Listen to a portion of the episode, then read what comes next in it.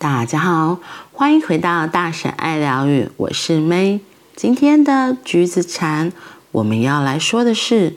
步行禅。步行禅可以是乐趣无穷的。我们慢慢的走，独自一人或与朋友同行，如果可能的话，漫步在环境优美的某处。步行禅实际上是要享受步行，不是为了到达，单纯只是行走，其目的是活在当下，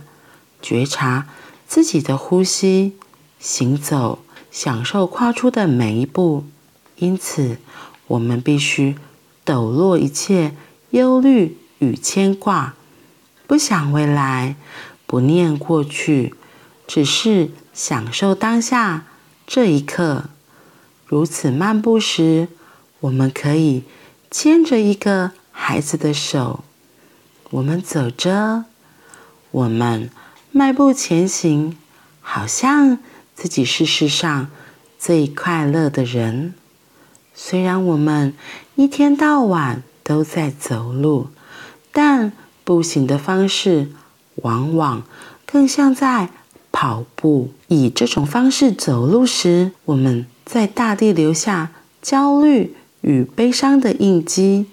我们必须以另一种方式行走，只在大地印下平静与宁静的足迹。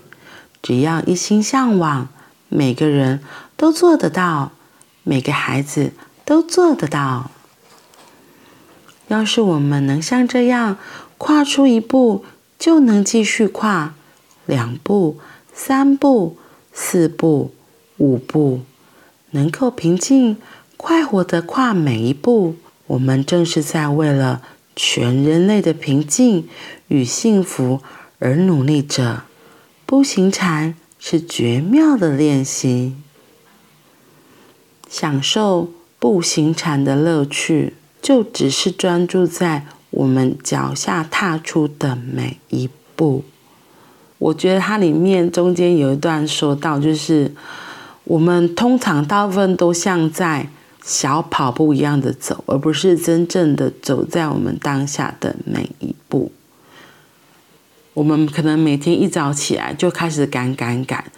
想说糟糕了，现在几点了？赶快。匆匆忙忙去刷牙洗脸，然后就赶快走回房间换衣服，然后赶快走去吃早餐，或是赶快准备要出门了。到了办公室之后，又开始想着今天有什么事情要完成，一整个都是在很匆忙的步伐里。那什么时候能够好好的、和缓的、慢慢的走路呢？我想到我以前小时候上学的时候，因为我都很早起来。所以我通常都是去先去邻居的家，然后再一起走去陆队长的家里，然后再一起出发到学校。那如果是跟朋友，就会一边玩嘛，一边打闹，慢慢走去。可是曾几何时，我们现在很少有这样子的机会了，更别说是自己就是真的很悠哉的慢闲漫步在道路上。然后像我自己，我们家就后面有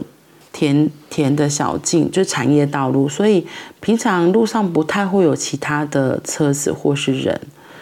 所以我很享受在在假日的时候能够慢慢的走在那边，然后欣赏路边的风景，没有什么太匆忙。然后像女儿还小的时候，或是嗯、呃、老公有回来。跟他一起手牵手，就慢慢的享受两个人手牵在一起，然后有时候是大手，有时候是小手嘛，然后很悠哉的漫步在乡间小路上，其实真的很幸福。因为我们平常的工作生活真的都非常的紧凑，我们几乎是被常常会有一个被时间追赶，我自己个性又比较急，所以就那个逼迫压力其实是无形的，就是会一直上来。所以偶尔有这样子可以悠哉的散步的时光，对我来说是一个很不一样的感受。我也是这几年才慢慢能够体验有这种生活，因为像可能在之前我都会假日都会去上课，有时候就会赶着要出门，然后赶了之后到了车上，我才会比较慢下来，因为我都会蛮早出门的，然后所以到上课时间还有一间还有一段空档，就是我的悠哉时间，我就坐在那边看着外面的一切，或是慢慢的走，然后看看自己怎么走，我就发现这也是一个很不错的体验。我刚刚有讲嘛，像我最近比较没有课，自从疫情后很多都是线上的课程，所以就有更多自己跟自己在一起相处的时间，就比较可以好好的慢慢的走路，然后透过那样好好的慢慢的走路，我觉得也可以看到很多我从来没有看过的风景。像这阵子我才发现，哦，原来我们的那个散步的乡间小路。真的有好多的七里香，而且我才发现，原来七里香的花期很短，它可能两三个月开始又花开花谢结果，然后又花开花谢结果，就很喜欢在那散步的途中闻到那个七里香的香味。所以他这里特别说到，他说步行禅实际上是要享受步行，而不是为了到达，单纯就只是行走。在那个行走的当下，让我们的专注力可以回到此时此刻，然后可以看到自己的呼吸，观察自己的呼吸，然后练习享受我们走的每一步，就享受那个片刻吧。我们慢慢练习，从匆忙的时间里抓回到自己，抓回到自己注意力在自己身上，然后享受。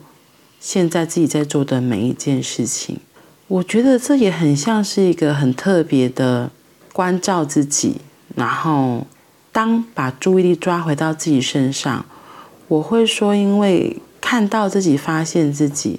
就有机会可以更了解自己、靠近自己。然后，因为这样子的体验，也会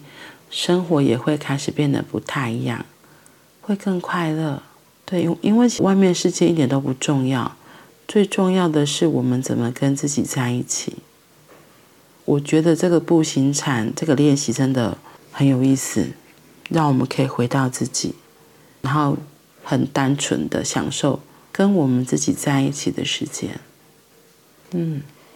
好啦，那我们今天就到这里喽。明天我们会来继续看怎么样做步行禅。那我们明天见，拜拜。